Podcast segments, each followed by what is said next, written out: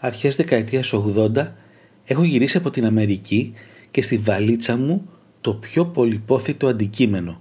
Εκτός από τα αυτοκινητάκια Hot Wheels, τα οποία δεν υπήρχαν στην Ελλάδα και πηγαίνανε πολύ πιο γρήγορα σε σχέση με τα Matchbox που είχαμε εδώ πέρα, που ήταν πολύ βαριά και μεταλλικά.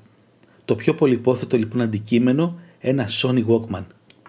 Μόλις είχε κυκλοφορήσει στην Αμερική το WM20. Ήτανε πολύ μικρό, είχε το μέγεθος ακριβώς μιας κασέτας.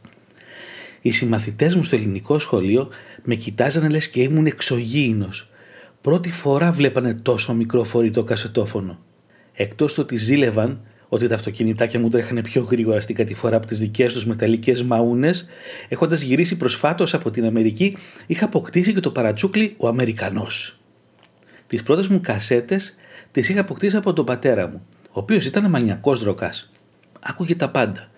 Elvis Presley, Beatles, Rolling Stones, Soul, Diana Ross, αλλά country, Kenny Rogers, Dolly Parton. Επειδή είχα περάσει δύο χρόνια στην Αμερική εξαιτίας ενός σχολείου που έκανε εκεί, μέσω της πολεμικής αεροπορίας, δεν ήμουν απλά ο Αμερικανός, αλλά αυτός που ήξερε πάρα πολύ καλά αγγλικά. Έτσι λοιπόν, όποιος συμμαθητής μου ήθελε τους στίχους κάποιου τραγουδιού, μου έφερνε την κασέτα του με το τραγούδι και εγώ καθόμουν, άκουγα το τραγούδι και το έγραφα. Έγραφα τους στίχους.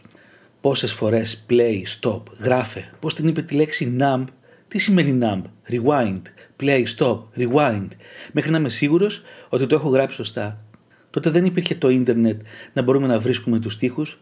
Στην καλύτερη περίπτωση αγοράσαμε τη Super Κατερίνα που είχε στίχους από τραγούδια και φυσικά στο κέντρο βγάζαμε και κολούσαμε στους στίχους στα δωμάτια μας τις αφήσει με τα συγκροτήματα και τους τραγουδιστές. Φυσικά ούτε φωτοτυπικό μηχάνημα είχαμε. Οπότε αν ήθελαν δύο ή τρία άτομα τους ίδιους στίχους έπρεπε να κάθομαι να τους αντιγράφω όσες φορές μου το ζητάγανε. Χάρη σε αυτή την ιδιότητα άκουσα για πρώτη φορά στη ζωή μου και έγραψα σε χαρτί τους στίχους από τραγούδια των Deepest Mode, The Cure, The Clash. Τα κορίτσια μου ζητούσαν στίχους από Madonna, Toto, The Police και Michael Jackson. Είχα μάθει τόσους πολλούς στίχους απ' έξω, ακόμα και τώρα τα θυμάμαι όποτε τα ακούω τυχαία στο ραδιόφωνο.